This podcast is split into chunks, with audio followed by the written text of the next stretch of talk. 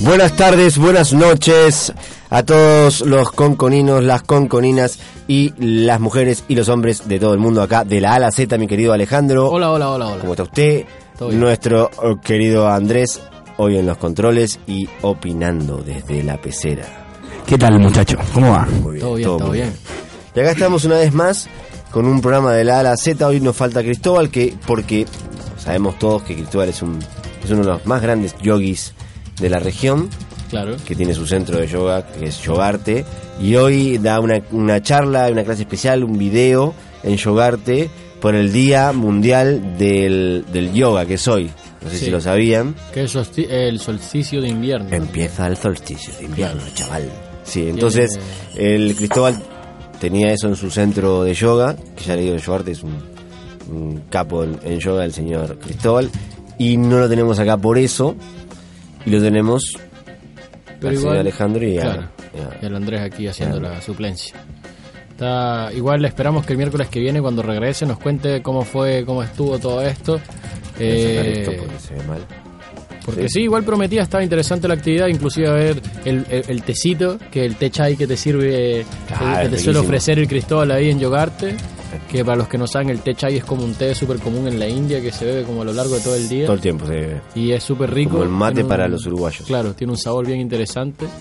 Eh, y claro, eh, estamos hablando de mm, del Día Internacional del Yoga, que por cierto es como bien en la cultura esta del yoga, es bien interesante lo que sucede este día. O sea, porque no... no bueno, se como- pusieron de acuerdo, porque también me contaba él, Claro. en el marco histórico del yoga, eh, se pusieron de acuerdo, creo que los occidentales se pusieron de acuerdo, lo cual me parece un poco raro, en ponerle el Día Mundial de Yoga eh, a este, en este momento que, eh, que tiene que ver también mucho con Sí. esto, con el cambio de la, Igual temporada. el, el- supuestamente como para el hinduismo y para todas estas culturas así, los, sol- los solsticios y la- la- el movimiento, los movimientos cósmicos de por sí marcan, marcan cuestiones, marcan inicios, Marcan, sí. finales. Los, eh, bueno, los indígenas lo sabían Sí, perfectamente. inclusive este todo este asunto, por ejemplo, no sé, que yo le comentaba al Cristóbal, no sé si aquí en Chile es tan común, lo de que las mujeres, por ejemplo, en Venezuela hay algunas mujeres que consideran la, la faceta de la luna para cortarse el pelo o no cortarse el pelo.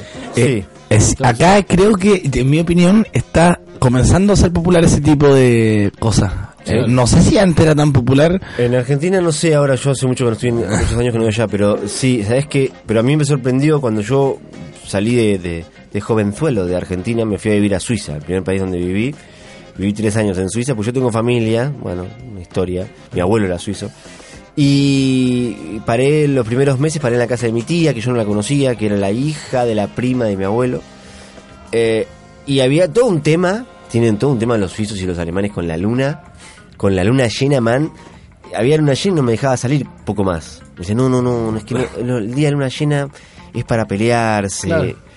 Y siempre que te pasaba algo, de repente se te, se te rompía la bicicleta y venías andando, y de repente llegabas llegaba a la casa un día con la bicicleta rota y me decía, y yo venía mal porque en el trabajo me fue mal, porque estaba trabajando de yesero en Sí, ese sí. momento, poniendo techo, eh, cosas de pladur, de paredes de pladur. Claro, sí. Yo trabajaba como ayudante, eh, lo cual es, al que me conocerá, es muy gracioso verme a mí trabajando montando paredes de pladur a los 23.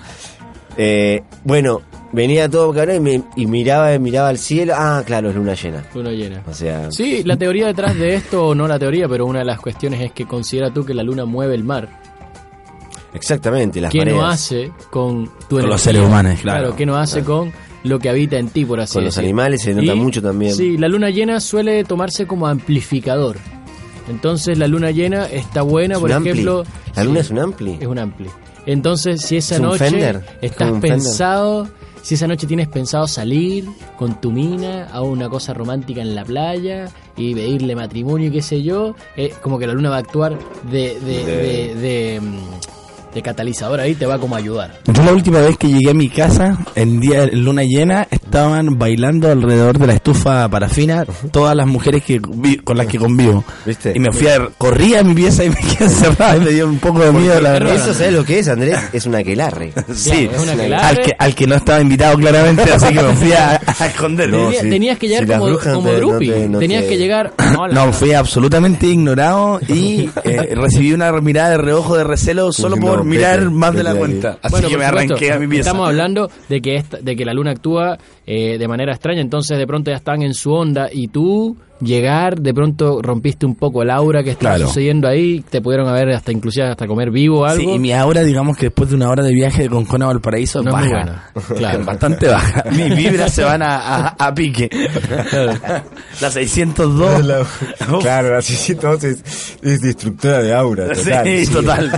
Me una media hora mínimo para recuperar la energía. Yo, yo por ejemplo, tengo unas unas anécdotas de, de este verano que pasó, que fui delivery en la moto, la moto que usaba para el restaurante, no vamos a, no vamos a funar, pero la moto le faltaba como el foco delantero, por así decir, me costaba caleta ver, y por la costa hay sectores que no tienen nada de luz, nada. Iba y sin foco delante. Entonces, pero la una. costa. Sí, pero es que. kamikaze. Aventura de un venezolano con pega aquí en Hong Kong. eh, Que tuve que, que agarrar una moto para hacer delivery. Pero la cosa es que el- la- una noche de estas eh, se veía muchísimo. Era el verano y yo me acuerdo estaba la luna llena y todo el asunto. Y era increíble la claridad, la- el alumbrado que me brindaba la luna en el sentido de que prácticamente ni sentía que no tenía el foco. O sea, había como un color azulado en toda la vía. Así estaba alumbrado y dije como que, oh, qué buena, que la luna me está haciendo aquí como de alumbrado público por lo menos. que, No, es tremendo. Y bueno, ahí tenés la luna como, como farol, como farol, la luna como manejadora de mares. Claro. Sí, eso... Y hablando de mares, vamos a hablar acá que estoy leyendo en el EMOL, a ver qué- con qué nos miente hoy el EMOL. Eh, Evo Morales por expulsión de detenidos. El fallo es una... re- ¿Qué piensa usted, señor Andrés? Señor Andrés, del mar y Bolivia. Mar, Bolivia y Chile. Del mar, Bolivia Me y interesaría Chile. saber su opinión porque usted es un, un- un chileno que piensa. No sé para dónde ni cómo, si bien ni mal, pero se nota que piensa. Una pregunta riesgosa.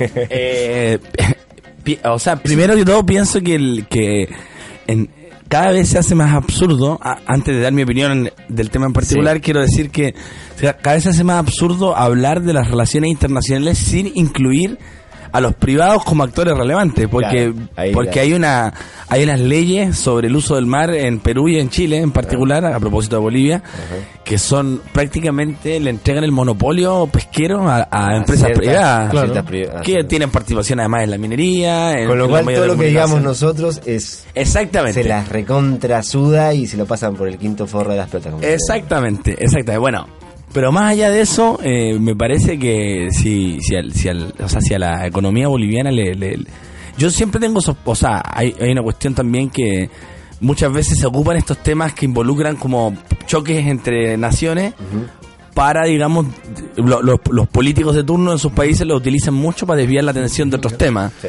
los medios le ayudan a Sí, eso. pero aún así, y, y sospechando que Evo igual a veces me parece que le da un uso medio Sí. malicioso a esto, Sí, sí, sí, igual pienso que si es que favorece a la economía boliviana, ¿por qué no? Digamos, o sea, con todo el mar que tiene Chile, me parece que de- debiese buscarse alguna forma de... Un rinconcito, claro. Claro, pero, pero, pero no- tengo la impresión de que, de que Evo Morales eh, a- eh, utiliza maliciosamente este tema a veces en su discurso lo noto a veces medio medio falaz Sí. no o sea la lógica nos ayuda a detectar la- Sí, las claro. intenciones maliciosas Sobre de todo esto cuando ha- ha- ha- los últimos meses ha hablado un par de cosas y te das cuenta ahí que hay una intención. Sí, se, se nota cuando cuando es una cuestión más genuina y cuando Sí, está saliendo de algún mal momento en local para, para recordar, porque son Claro. temas que además suelen congregar como a toda la sociedad. Entonces, Por cuando supuesto. está debilitada la imagen pública, Y él tiene un- ahí un tema, ¿no? Sí, ahora, Eh, ahora aquí en Chile tenemos personajes que son, pero pff, hay, hay un hay un senador que no recuerdo su nombre en este momento porque lo trato de olvidar constantemente. Solo ahora lo quiero recordar. que, que, que encima le preguntan siempre a él cuando hay, porque como claro, da la nota, el- el- el- la, la cuña picante, entonces siempre le preguntan a él eh, su opinión. Y el tipo tiene la opinión de, de un fanático, es un tipo de centro izquierda encima, Ajá. supuestamente, y tiene la típica opinión que tiene un, alguien fanático totalmente chauvinista, eh, que dice que, que lo que ganaron la sangre de nuestros guerreros, Sí. esa opinión que, que uf, Cualquier- ese es el- claro. por eso te preguntaba y por eso quería sacar el tema, poner el tema en el tapete, porque Por e- esa, esa, esa búsqueda del chauvinismo y de, incluso con el fútbol se hace mucho esto, ¿no? También. Y, y después tenés a la gente, a, lo- a las personas, a la, a la- a la- a la- a la casera, al casero, Por supuesto. diciendo eso, ¿no? Tal Sí. cual. Que la Repitiendo. Lo mismo. Yo cuando, cuando estuve en Buenos Aires en marzo, un amigo bonaerense me invitó a, dijo, va, pero tenéis que conocer el verdadero Buenos Aires. Bueno, no me dijo tení, tenés, me dijo, pero bueno. y nos fuimos a la, a la periferia de... Me dijo, te voy a sacar de esa chetería de Palermo y Almagro. Entonces me, me sacó de ahí, me llevó a la periferia Ajá. y llegamos a un bar. Pues yo dije, y en un momento eh, me puse a hablar y dije, este es el momento en el que seguro todo el bar nota mi acento chileno y en el que alguien en, calculo, dos minutos me va a hablar de las Malvinas. Dicho y hecho, pasaron menos de un minuto, se acerca uno y me dice, Claro. oye, ¿qué pasa con las Malvinas? Oh. ya, bueno, y o por supuesto que no... También ese, ese mismo es un eh, tema similar. Similar, similar. O sea, en, en este caso no hay algo que involucre como una discusión seria del presente, porque efectivamente el tema de, digamos, de la, de la mediterraneidad de Bolivia Sí. es algo que, que- que podría solucionarse bien, digamos. Sí. Para, para, pero en este caso tiene que ver más con una cuestión de, de visión histórica. Claro. Pero, pero el tema era aburridísimo, pero a, lo- a los tipos que me preguntaban, de verdad estaban como emocionados por tener la oportunidad de preguntarle a un chileno en persona Sí. qué pensaba de eso. Claro. Y, y, y, pa- y yo, bueno, uno, o sea, trataba de ser un poquito más empático de lo que sería con alguien al que le tuviera menos aprecio. Sí. Eh, digamos que estaba contento porque el lugar me gustaba un montón. Entonces tuve, digamos, una empatía que no tengo normal. Exacto, Claro. para hablar del tema. Le decía a los tipos que bueno, que, que al final era una cuestión. O sea, decir los chilenos y traidores, pero sí, te- Chile tenía una dictadura militar en ese tiempo. O sea, primero que todo. Esa, esa- primero hay que partir de esa base. Yo muchas veces Claro. hablo con argentinos y porque conozco más, conozco más Chile que ellos. Claro. Y, y es verdad. Vamos a, a- a- a- a citar el contexto. Mm. Estamos hablando de un régimen militar y de el señor Pinochet. Sabemos quién es y qué hizo. Eh, Entonces, primero partamos. Y luego está todo, todo lo que estamos hablando ahora también con Bolivia y Chile, que Sí. hay, una, hay un interés económico que te hacen pensar realmente que es Claro. parte tuyo, pero que en Sí. realidad no te vas a llevar una mierda de eso. No, y, en- final. y en el caso de las Malvinas también, pues pasa que es que yo he visto que los chilenos eh, se burlan de eso. A ver, ¿dó- ¿dónde lo he visto? En un foro de fútbol, cuando estáis Claro. hablando del partido Claro, que- Entonces, si ese es tu, Sí. Tu medida de temperatura de la opinión pública, o sea, va.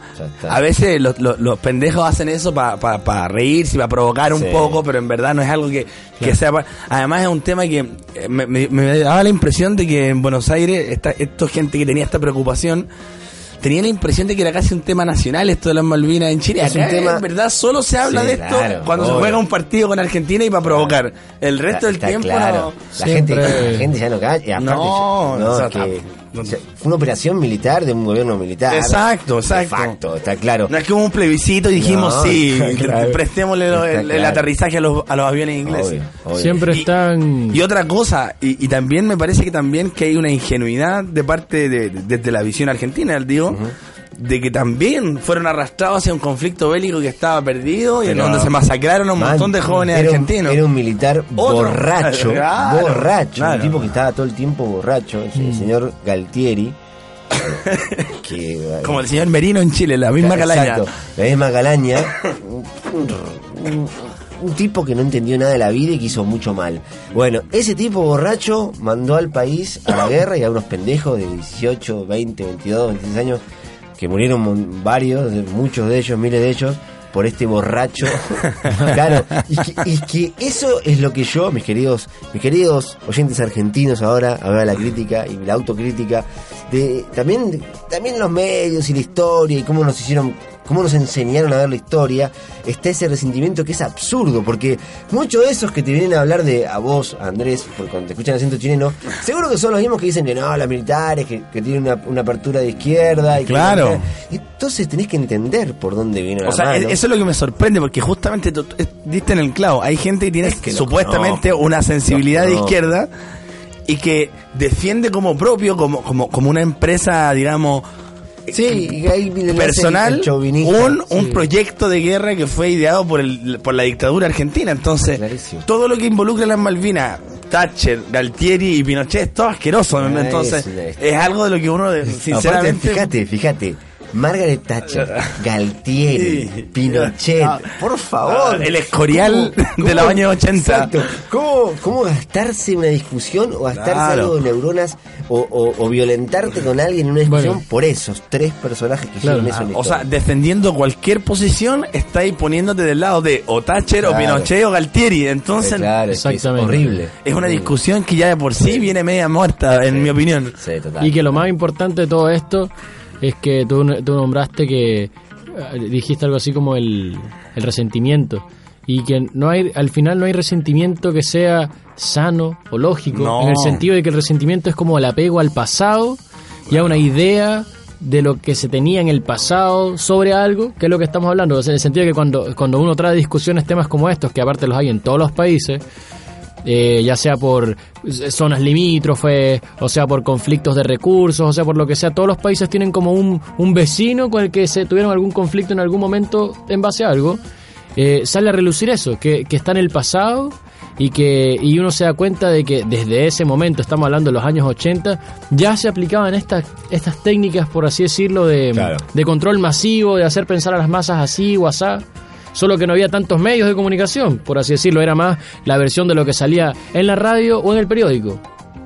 Que hoy por hoy...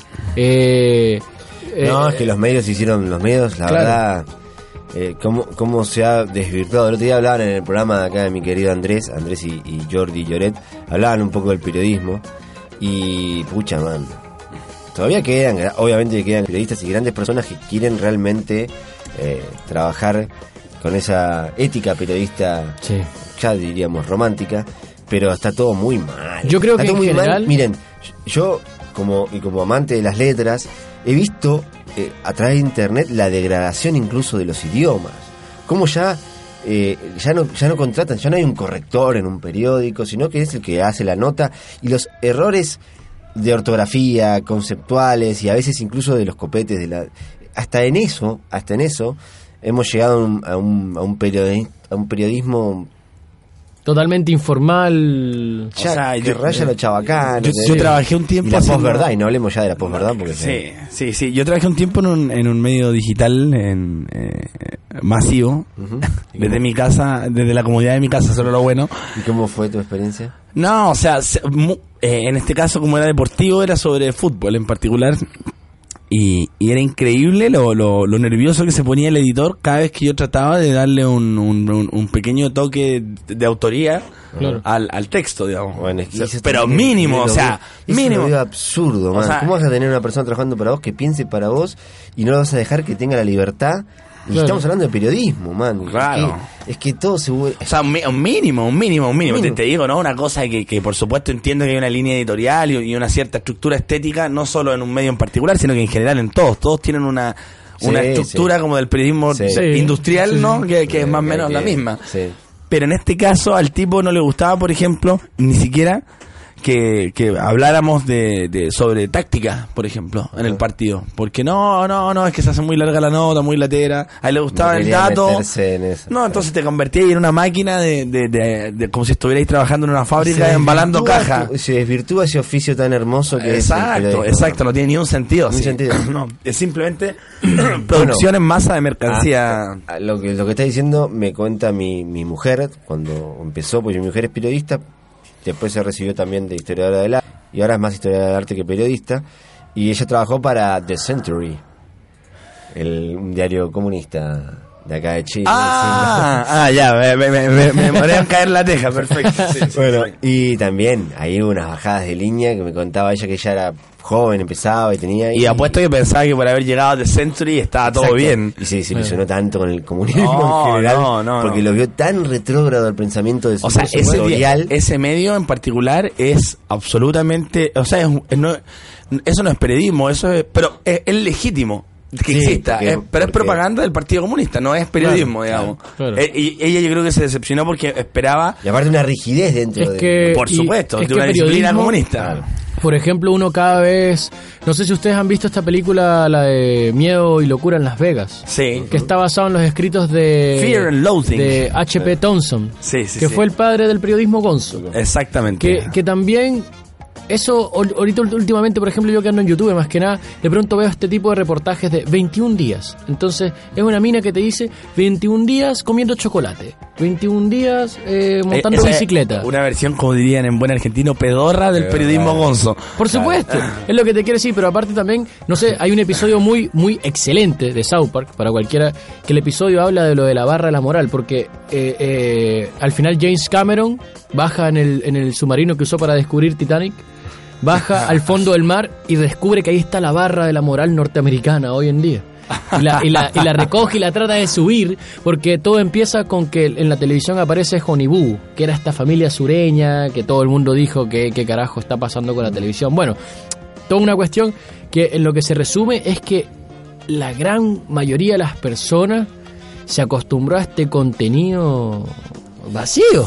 A, a est- Pucha, a estas noticias, es a esta radio, es a este periodismo, lo que sea. En Argentina se ve, se ve mucho como, como la, la manipulación mediática se, se nota muy claramente y sobre todo porque en Argentina todavía hay un par de medios que están que están interesantes en cuanto a la propuesta periodística, Claro. no porque tiendan a la izquierda, sino porque vos escuchás a los periodistas de, por ejemplo, Página 12 o de C5N, que es un canal de televisión, y, y- y los tipos te das cuenta que saben y que, traen, y que, y que intentan hacer un periodismo eh, más tirado, más, es- más para la izquierda, pero, pero después todo lo demás Clarín, todo- La Nación, estos medios que son monopolios, que no solo tienen los, los periódicos, sino tienen los canales de televisión, tienen los cables, Son corporaciones, por así decirlo. eh, y que tienen más negocios aparte de los medios Claro. encima.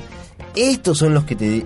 Es increíble cómo dirigen a la gente con, Sí, y con- que- con- y muchas veces difamando y después retractándose oficialmente incluso. Esos de Clarín son los que convirtieron en Sith a la alguna vez Jedi y la nata, ¿no?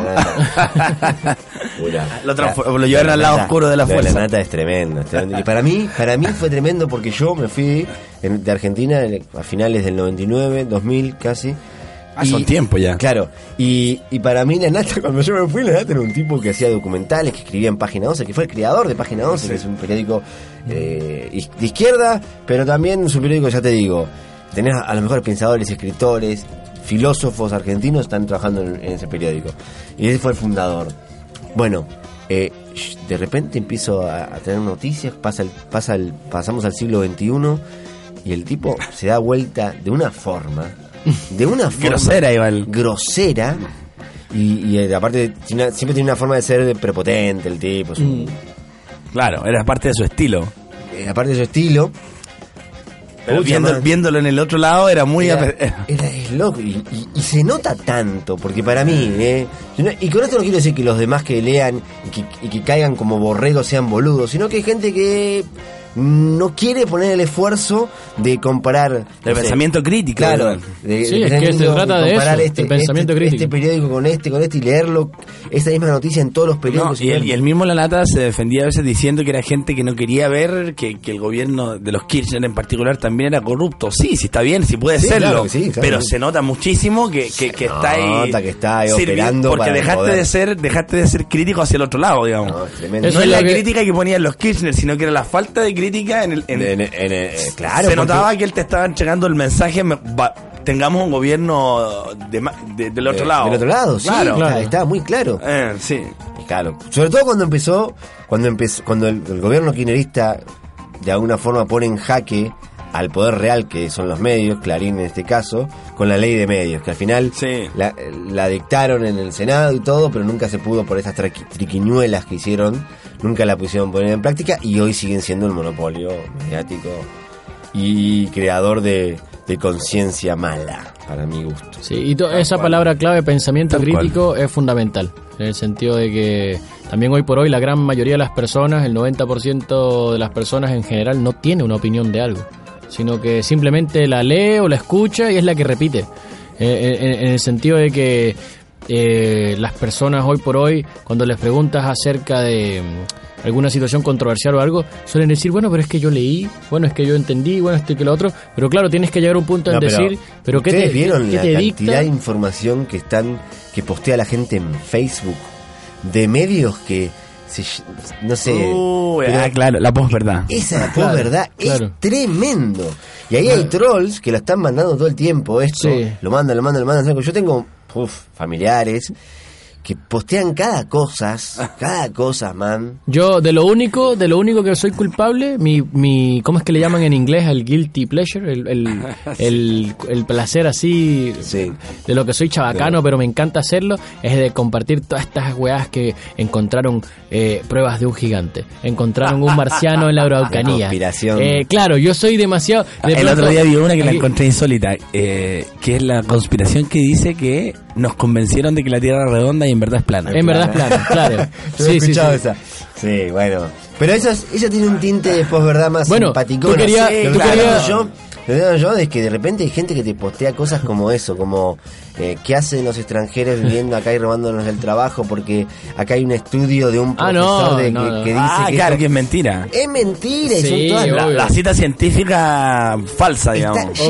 Y otra cosa que les quería preguntar ahora que me hacen acordar que estoy hablando de las redes sociales, de Facebook, son esos esos test que te, da- que están, te están ofreciendo continuamente y que te dicen que sos súper inteligente. Y que yo imagino que todo el mundo los hace y todo el mundo los hace bien. Sí.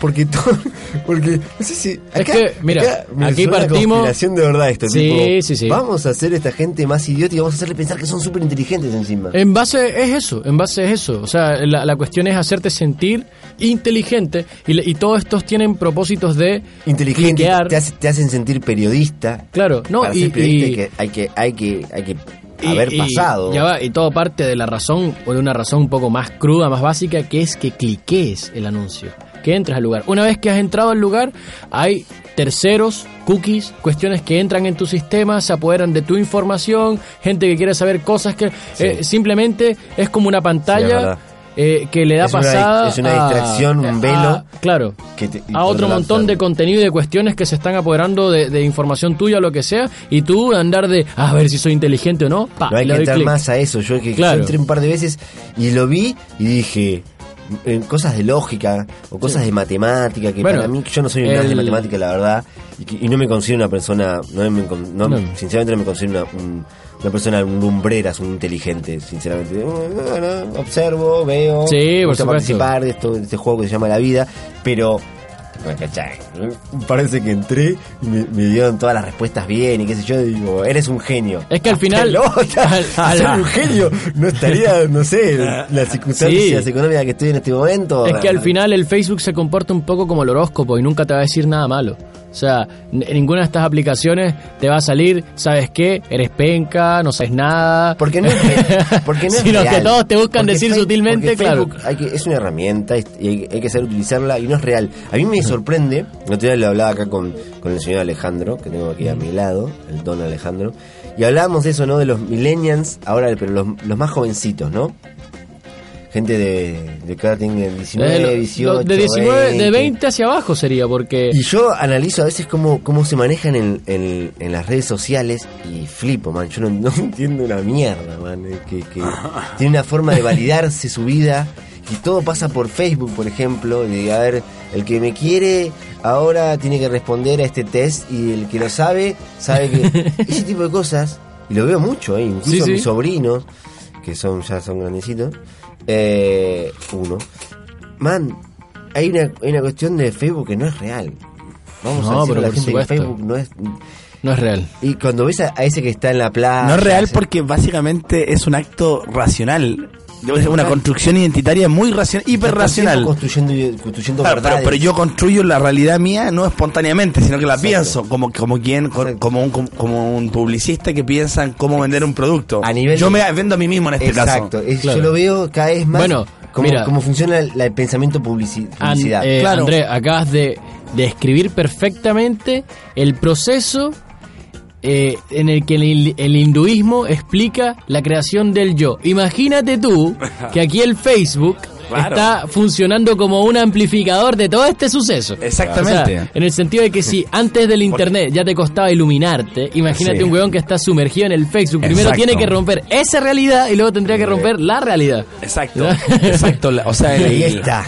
Sí. Ahí está el tema de la cuestión. Eh, es un- o sea, el problema de Facebook es que la, la, la, la- la- los otros se compran muy fácilmente esa identidad y eso hace que la gente que, eh, tenga la tentación de abusar mucho de esto como construcción identitaria, ¿no? Si al Típico final- de parejas que se largan 200.000 fotos porque probablemente la, la verdad de la milanesa es que Exacto. no está tan Mira, bien la Exacto. cosa en la Eh, realidad. A eso iba, si yo, hay gente que me, que me ha escrito a mí cuando yo tengo atardeceres acá en Hong Kong, que la verdad que son hermosos, y los una foto con yo con mi novia, y yo el año pasado, que yo estaba conociendo todo este lugar, y ahí hay gente que me escribía diciendo, wow, loco, estás de puta madre en ese paraíso.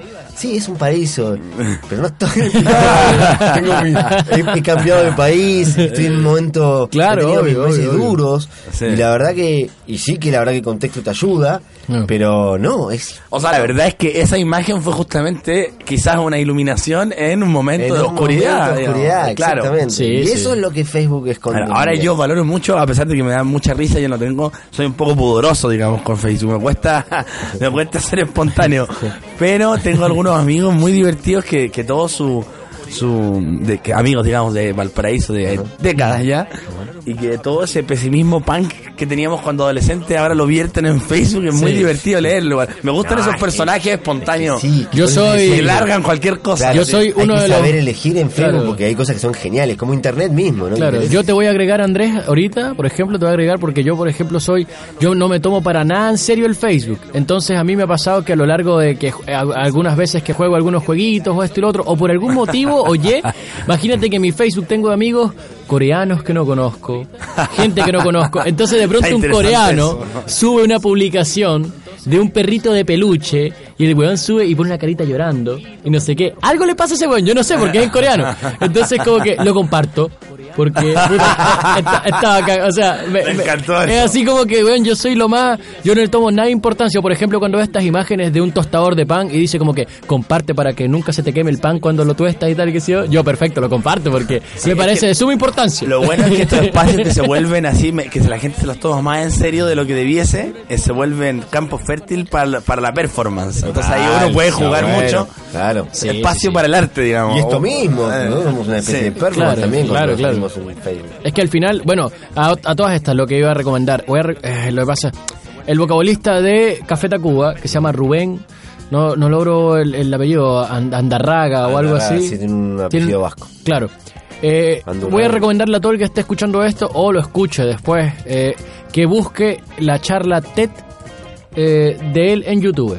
Ted ¿Ya? Cuauhtémoc. Claro.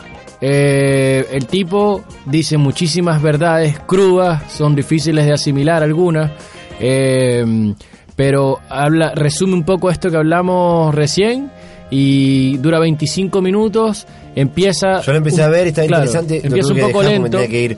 Empecé a ver y el, el chabón tiene una especie de narración que él crea. Claro, exactamente. El- el- y está interesante al principio, pero. Él, eh, empieza de manera muy lenta, pero a medida que, que se va como, como poniendo molesto por alguna medida, porque de algún- la cuestión del video, cuando tú lo asimilas, cuando va por la mitad, te estás dando cuenta que es como una especie de, de regaño, pero al mismo tiempo es como que el tipo te quiera bofetear en la cara, como decirte, despierta. ¿Ya? Entonces, claro, hay, hay unas cuestiones que, por ejemplo, yo cuando empecé a ver el video, estaba como que pero- sí, sí, sí, pero y luego la mitad me, me empecé a ver como como que oh como que a mí yo yo no sería capaz de, de hacer todo esto que el tipo está Yo creo que planteando. yo creo que estas cosas están bien y está bueno que empiecen a, a- que, que empezamos a tomar conciencia y Facebook nos da internet nos da esa posibilidad de que esta gente sí, sí, de también, compartir. ah, antes hablábamos de lo malo Ah, eh, a esa idea es la que iba al final él plantea que el internet es de las pocas cosas que quedan siendo libres pero que si nos descuidamos va a pasar lo mismo que Sí. con la radio la tele y todo el asunto claro, y claro nos van a quitar esta esta es- cuestión nos van a quitar el hecho de que podamos compartir libremente temas bueno, yo, ahí, yo espero que ahí que los hackers hagan algo. Ahí los hackers Claro. van a ser los próximos revolucionarios. Pero bueno, eh, yendo a, a lo que es Internet y a lo que es Facebook la cosa positiva también es eso, ¿no? Que tienen, que nos han dado, nos han dado otra forma de, de- de- otro lenguaje para, para aprovechar. No, la- la- la- las posibilidades tecnológicas que entrega a mí me parecen maravillosas. El problema es que el problema es que este- justamente es una es una herramienta tan interesante que ha reflejado el escorial que tenemos en nuestra alma Claro, social. El otro día peleé a una, una familiar mío que ponía. eh, Lo amplifica, En, en Buenos Aires ponía. Votemos o firmemos para que no, no acepten más extranjeros en la UBA, para que nosotros trabajamos mucho para que dar nuestra, edu- nu- nuestra educación gratis a nuestros hijos. Y esa persona no, trabajado, no trabajó nunca en su puta vida, yo lo sabía. ¿no? Entonces, nunca trabajó, nunca. Entonces, ¿qué me estás diciendo? ¿Ves? Y Facebook da, da, Sí, da voz. Eso da también, voz eso también es, es muy importante lo que tú has dicho porque el Facebook le permite a unas personas ser quienes no son, pero sin embargo para los que y los conocen, esa persona que le, que Claro. le gustaría ser también. para los que los conocen, siempre sabremos la verdad. Eso me ha pasado también con algunos conocidos, tal cual, que tú los conoces en la vida real, esto y lo otro, y de pronto en Facebook salen con alguna publicación o qué sé yo, que tú dices, pero ¿de dónde? ¿De Y dónde? lo, y lo increíble de eso, además, el desconocimiento de cómo funciona la, la academia. O sea, justamente Claro, el trabajo académico, claro. o sea, lo que ha hecho grande la UBA es eso, Es la que- internacionalización que tiene. Claro, es que. Eso es lo que le da prestigio, que hay profesores de todas partes, que hay alumnos de todas partes. Exacto. Por eso es lo que es, digamos. Tiene que ver con eso. Una ¿no? universidad nacionalista es la perdición, digamos. o sea, Obvio, sí, es bueno, el camino sí. a la, perdi- a la Y ignorancia. aparte- Y aparte, esa, esa, es- bueno, ya entraríamos en otro tema de, de los Sí. extranjeros y de. que- Eso, es- ese para- da mucha tela que cortar. Sí, eh, bueno, ya nos estamos yendo. Oye, ¿te puedo hacer una pregunta, Andrés? Estoy viendo aquí en la, en la, Por favor. en la página de aquí, de donde el Z tiene todos los videos que han grabado. Vino una chica con el pelo rosado. Yo esa chica la vi Mm. en la parada. ¿Qué pasa? ¿En Eh, cuál eh, parada? Mira cómo sos un hombre En la- en la parada de la micro. Para, para, para. para. Ah, ¿En qué programa? ¿En qué programa? ¿Espacio ñoño? No sé, dime. Sí. Es me huele el pelo rosado a espacio ñoño. Sí, es- Sí. creo que, creo que- Ya, pero es que te es la quería- novia del, del operador de Espacio Ñoño, Ah, no, no sabía. Ah, puede ser. Creo puede que- ser. Bueno, no, bueno, olvídate, iba a hacer un comentario, no lo voy a decir. La cosa es que yo la vi. No, no sé, me pareció porque yo la vi, yo soy amigo de él de Facebook de, de Rodrigo y creo, no, no, no, no, me parece que no. No, pero yo te iba a decir, la vi, perdón, la vi para, en la para, parada con otro huevón. O sea sos- que no me metas aquí. Yo dije como que. Vos sos un hombre, No, es que lo que. Partamos desde, desde algo anterior. anterior. Lo que- Vos sos un hombre comprometido sentimentalmente, ¿no? No iba a eso, iba al hecho de que si era era la FAI, no sé si ustedes cachan a la FAI, es una, una instagramera de aquí de Concon que tiene como miles de seguidores, es, la- es una de Ah, las más parece- conocidas Puede ser, puede, Puede ser. de ser, puede. Rodrigo Águila, nuestro radiocontrol titular, eh, es un, digamos, un personaje del mundo underground compuesto por gamers, Ah, cosplayers. o sea que es probable- tienen único este que tipo de. Muchas veces Sí. él. Eso es lo único que quería traer porque claro, la vi Bueno, eh, Rodrigo Águila es uno de estos millennials que yo Sí. lo veo y digo, wow, este chico. Que vez estábamos hablando y le decíamos con Ale, bueno, vamos a empezar un tema de Yamiroquai. ¿De quién? Y Sí. no conocía a Yamiroquai. Ah, Ahí te sen- sentiste mayor. Claro, man, digo, wow. ¿Qué es esa banda? Como, Mejor no le hablo de Persian. No, ¿Qué? no le hablo de Persian porque. ¿Qué es Yamiroquai? ¿Una agrupación? Que, que- que- que además yo como tengo además eh, apetitos musicales muy muy retro, para mí Yamiroquai ya es medio moderno igual. Claro, claro, por eso, eso digo, digo, Pero pensando, uh, es una referencia, digamos, Claro, musicalmente sí, hablando, es sí, una sí. referencia. contextos Sí. En los 90. Daft Punk, ¿lo conocerás?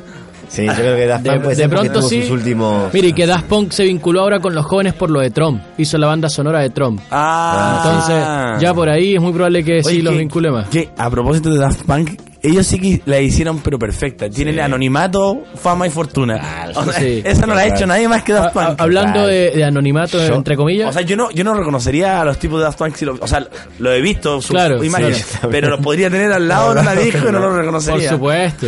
De hecho, El- ¿sabes qué me diste una idea? Yo me pensé que iba a empezar, voy a empezar a, a emularlos y voy a empezar a venir con un casco De acá a la radio para cuando la hagamos. para, que- Para mantener el anonimato, aún en momentos de fama. Sí, La- sobre todo en la radio porque uno puede decir más pelotudeces todavía, Claro. más pelotudeces sin que te vean y después te identifiquen. Buenísimo. el, un compañero mío del que en el próximo programa haré la, la biografía de- del amigo, digamos, el Jorge, que es baterista. Durante un tiempo fue baterista de una banda que hacía tributos rock de, de distintas cuestiones. Hicieron Daft Punk, lo llevaron a rock and roll. Entonces, y solían tocar todos los miembros de la banda con cascos de moto, como que en los intros, claro, luego él, él se lo quitaba porque le daba calor, qué sé yo, pero siempre el intro cuando se, eh, se abrían las luces y tal, eran todos como con estos cascos de moto, como tratando No, es de... buena. Yo he estado, yo he tocado como músico, he tocado a veces con máscaras o disfrazado, que a mí me gusta mucho disfrazarme. Eh, y está bueno. Y está bueno para el músico, porque el músico siempre se expone, ¿no? Estás ahí enfrente y, Sí. y el mí- músico, el músico en ese sentido, el, el pintor pinta y expone sus cuadros, todo lo que Mm. quiera, pero bueno. El actor actúa y está expuesto todavía como el músico.